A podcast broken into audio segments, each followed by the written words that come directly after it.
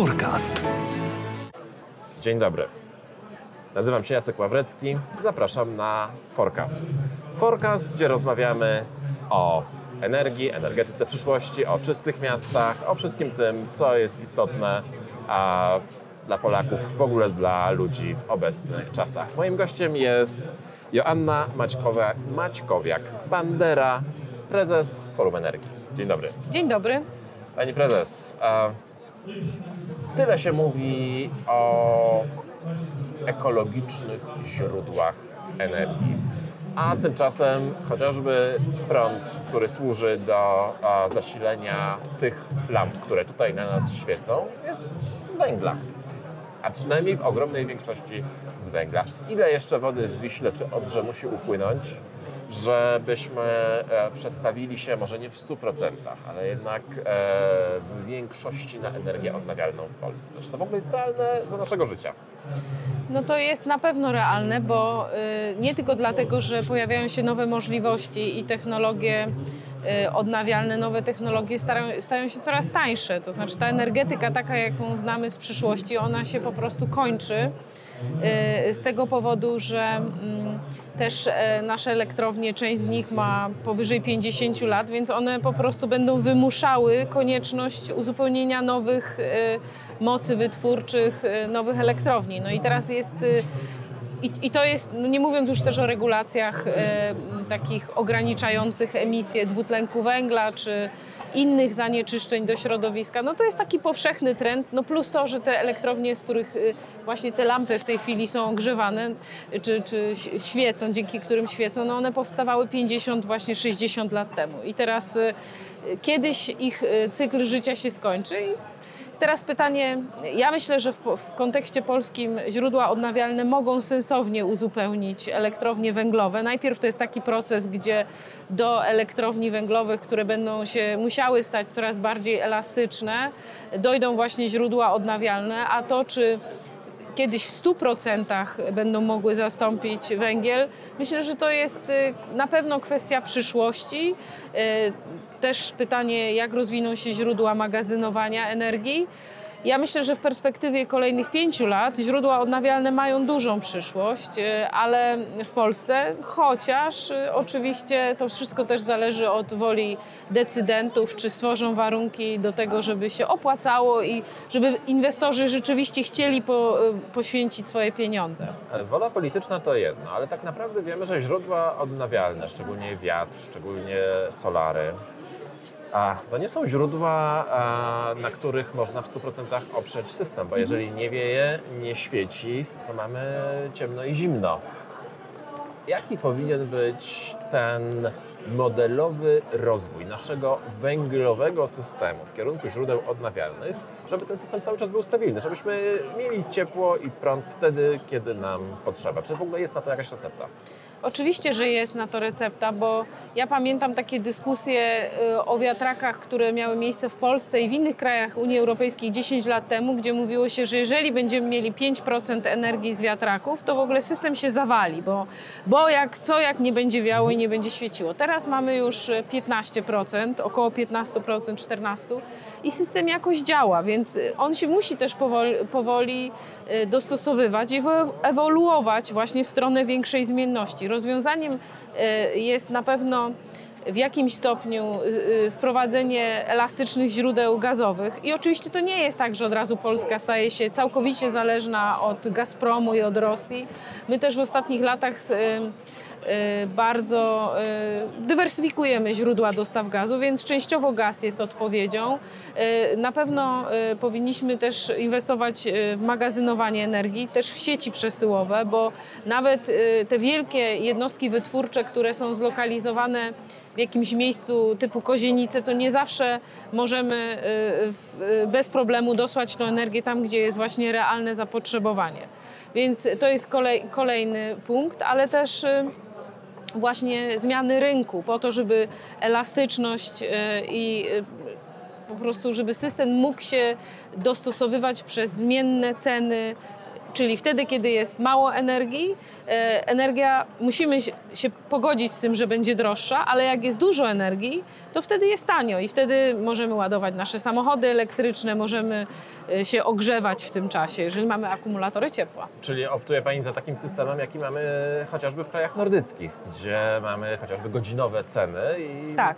mając umowę z Fortum w Szwecji czy Finlandii, możemy sobie wybrać opcję, że płacimy według cen godzinowych. Podczas Dokładnie. gdy w Polsce, owszem, jest pewna możliwość dostosowania planu taryfowego czy dostosowania e, kontraktu, ale nie ma możliwości, żebym płacił w każdej godzinie inną, e, inną cenę. Czy to byłoby taki, takie elastyczne e, taryfowanie, a właściwie brak taryf, elastyczne ustalenie cen Tak. e, ze skokiem chociażby godzinowym, e, to jest rozwiązanie także dla Polski?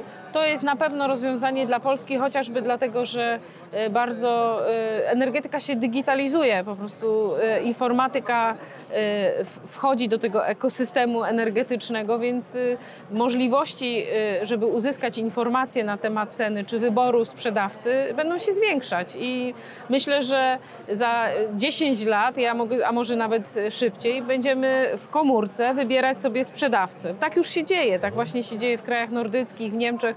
Możemy już na bieżąco decydować, od kogo kupujemy w danej chwili energię, biorąc pod uwagę właśnie cenę, czy y, no właściwie cenę przede wszystkim.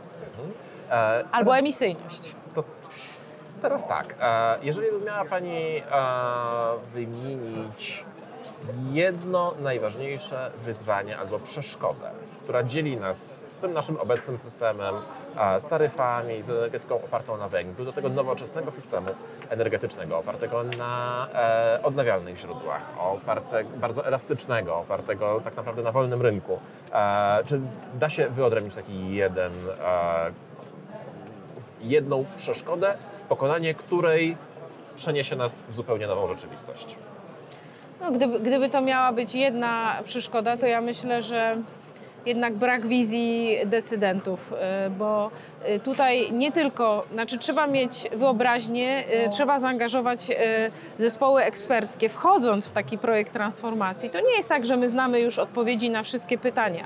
Stawiamy sobie cele i określamy metody dojścia. Po drodze dowiadujemy się wielu rzeczy, które powinniśmy się dowiedzieć, bo musimy właśnie zaangażować ekspertów, musimy policzyć pewne związki przyczynowo-skutkowe, więc no myślę, że w tej chwili my po prostu dalej po, po wielu latach nie mamy strategii energetycznej i nawet jeśli y, to jest taka historia, która powraca i wielu z nas nie wierzy w taki strategiczny dokument, to ja uważam, że nie da się zmian w energetyce zaplanować, y, nie stawiając sobie celów, nie stawiając sobie, y, nie angażując dodatkowych zasobów, więc to jest taki chyba numer, numer jeden.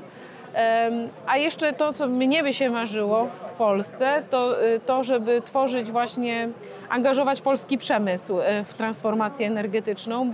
I to jest dru, druga przeszkoda, którą widzę, no bo my dalej traktujemy te zmiany, które zachodzą w energetyce jako coś, co jest nam narzucone z zewnątrz, do czego jesteśmy zmuszeni.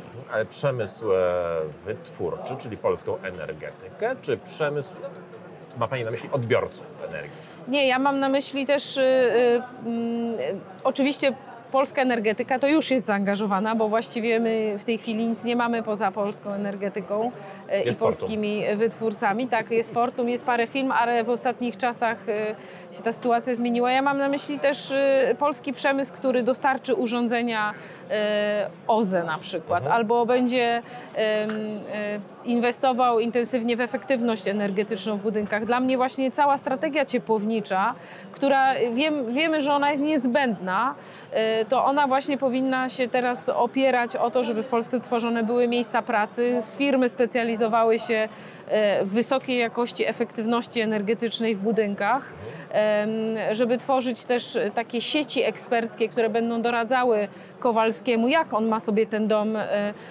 o, stermomodernizować, żeby rzeczywiście przy, przyniosło to efekt. Jakie źródła ciepła mogą też zastąpić węgiel w gospodarstwach domowych. To są dla mnie takie tematy, które można tylko naprawdę wziąć e, i, i, e, i planować działalność, ale decydenci o tym nie mówią, więc być może biznes, przemysł o tym nie wie, że to jest taka szansa dla nich też. Czyli tak naprawdę trzeba po, rozpocząć od postawienia sobie dalekosiężnego celu, a sformułowania Dokładnie. strategii, a potem realizować tą strategię we wszystkich obszarach, począwszy od wytwarzania poprzez przesył, poprzez cały system energetyczny, skończywszy Na odbiorcach, odbiorcach którzy, dla których to właściwie, y, jak często zapominamy, to energia jest właśnie przede wszystkim dla odbiorców. Jest nie dla wytwórców, tylko jest, y, to jest y, en- energetyka to jest usługa dostarczania energii elektrycznej czy, czy ciepła dla odbiorców. Skoro mówimy o usługach, to w obszarze energetyki pojawia się taka usługa związana z zarządzaniem odpadami, energia z odpadów. Gdzie w tym dużym obrazku polskiej energetyki przyszłości widzi Pani miejsce dla wytwarzania energii z odpadów? Y, No, myślę, że y, jest niewykorzystany potencjał energii, zagospodarowania energii odpadowej. No, wiele zależy od, też od tego zmieniających się regulacji też w zakresie, nie wiem, gospodarka w obiegu zamkniętym też będzie y, stawiała nowe wyzwania dla sektora odpadów y, i em, Odpowiadając na Pana pytanie, szansa, szanse widzę, nie mam tego dokładnie, nie, mam policzonych, nie mam liczb e, w głowie, które bym mogła tutaj, którymi mogłabym się podzielić.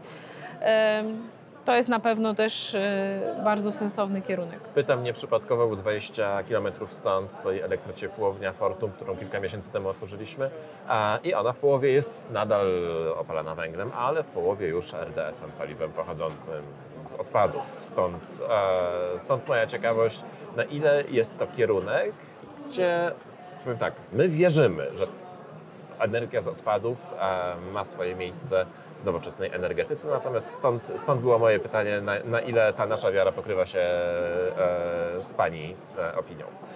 Dziękuję pięknie. A moim gościem była Pani Joanna Maćkowiak-Pandera, prezes Forum Energii. Bardzo dziękuję. Dziękuję bardzo. Forecast.